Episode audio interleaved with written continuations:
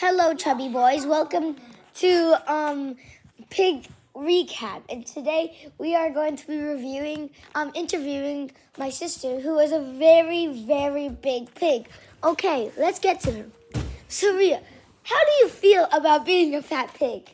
I'm not one. Yes, she is. She just thinks. Okay, so how do you feel about it? but you're the worst brother ever. Well, that might be true, but it's not. Your tooth got kicked out by your own foot and blamed it on me. You're lying. And if we went to a bar BBQ, you could feed a hundred million people. So that's it for a kid for um chubby boys for this fat pig recap. Bye.